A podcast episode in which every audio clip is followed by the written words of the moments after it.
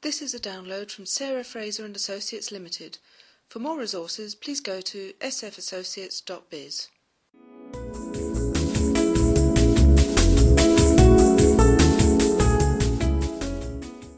Welcome. Today we're in conversation with Diane Stewart, who is Director of Performance Improvement with Pacific Business Group on Health in California.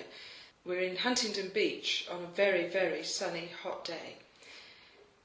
Diane, let's have a chat about spread, and in particular, I'm very interested in your work on how you measure spread across large, well, really large scale organisations. You've been doing lots of work across California in doing change, and I know that that's been very complex in how you measure whether you've made any difference. And I'm interested to know on have you been able to test and measure that difference and what are the challenges that you've faced in doing that? Sure, Sarah. Let me just start with um, an important question that we had to ask is who are we spreading to? And um, we work with about 120 physician groups who, who across all of them contract with about 45,000 physicians. And we decided we were going to track spread of systems at the system level at that 120 physician groups. And there's three ways that we measure the progress of our work. One is how many of them are ga- engaged in change at all. The second is what key changes are they implementing now or have complete have implemented in their organization. And the third level is what difference has it made? What are our outcomes? And we're particularly interested in the outcomes we're particularly interested in is improvements in patient satisfaction or patient experience and improvements in clinical care, uh, both preventive and for chronic care. Sure, and I understand how you can measure the outcomes because I think that's one that many people people do track. Can you help me understand how you measure engagement in change? Sure, and we know this is incomplete, but um, we've made it our business to contact all 120 of those physician groups in the state uh, what we've done is keep track of who's attending the programs that we operate and what kind of programs, which areas. Are they working in clinical? Are they working in patient experience? Are they working on overall management skills? So it's pretty simple to track engagement at the physician group level. Okay. Do you do you manage this in an Excel spreadsheet? Do you put it on a website? Do you send reports out? How do you keep people in touch with what's going on? Uh, we report this to our board or steering committee on a uh, quarterly basis, and we can track it pretty easily in an Excel spreadsheet. And many of our board members are our financial sponsors, their health plans here in California, and they're because they contract with these physician groups for the care that to deliver to their enrollees, they're very interested in the areas that they're working on. So I think it has multiple purposes for our financial sponsors. Oh, that's interesting. How long are you going to keep keep on with this work?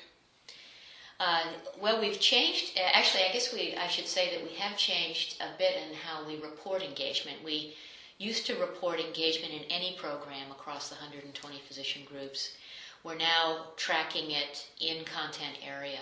So, in improving patient experience is one way we track spread, and then engagement in improving uh, clinical care is a second way. Okay, what I like about that is that you're, you're learning about in measurement and spread as you go along. So it sounds like you're doing your own spread measurement PDSA cycles. That's right. Yeah, we had to find out what was useful, and actually, what would we, we, what we what we began to see as we were measuring what uh, you know what anything a group was doing wasn't helping us uh, get any closer to understanding how we were reach, re- reaching our own aims. So if we are interested, in, we have a goal around improving patient experience for the entire state but I couldn't answer the question how many groups are working on it? that sounds like a common measurement issue, being able to track activity versus or what we think we're doing with what's actually actually definitely happening. Dan, do you have one particular challenge that you're facing with spread measurement? Uh, I think it's really that second level of measurement, which is uh, uh, tracking key process changes that's been uh, very challenging for us, but also very important for us to tackle at the same time. So, for both patient experience and clinical improvement, we've spent a fair amount of time trying to understand what are the key changes that a group has to implement that have demonstrated uh, that you can get results. So, as an example, on the clinical care side, which I think a lot of people are, uh, understand, is is there a registry? Uh, and then what are the activities they're doing to manage that registry? On patient experience, it's a different set of key changes. Are they collecting patient feedback at the individual practice level? Um, are they providing communication skills based training to the office staff and physicians? So the way that we've uh, oh, and then advanced access, of, of course, makes a makes a make a makes a big difference as well. And the way we've been collecting that information, the only way we've been able to find to do it is to call those 120 groups and figure out which of those changes, yeah, wow. which of those changes wow. they have. Which is, yeah, as you can imagine, it's not it's not easy, but there there are some things we've learned from that. Number number one, we're finding out from those groups not only what they're working on, but what's important to them, mm. and we've been able to shift what we're doing or how we're doing it to better meet their needs. Mm. So it turns out mm-hmm. it turns into a customer interview. Mm-hmm mm-hmm. which has given us all sorts of additional information. Mm-hmm. And we've been able to link it up now to some other processes within the state. For instance, groups have to register uh, to participate in the statewide patient experience survey. So part of that registration process now asks the questions that we would normally be answering over the phone. So we're finding some some okay. streamlined ways to get it. That's really good. Okay. Well done. Well, I'm going to Wish you luck with the rest of your spread measurements. And if Diane, if anybody wants to get in touch with you, what's the best way for them to do that?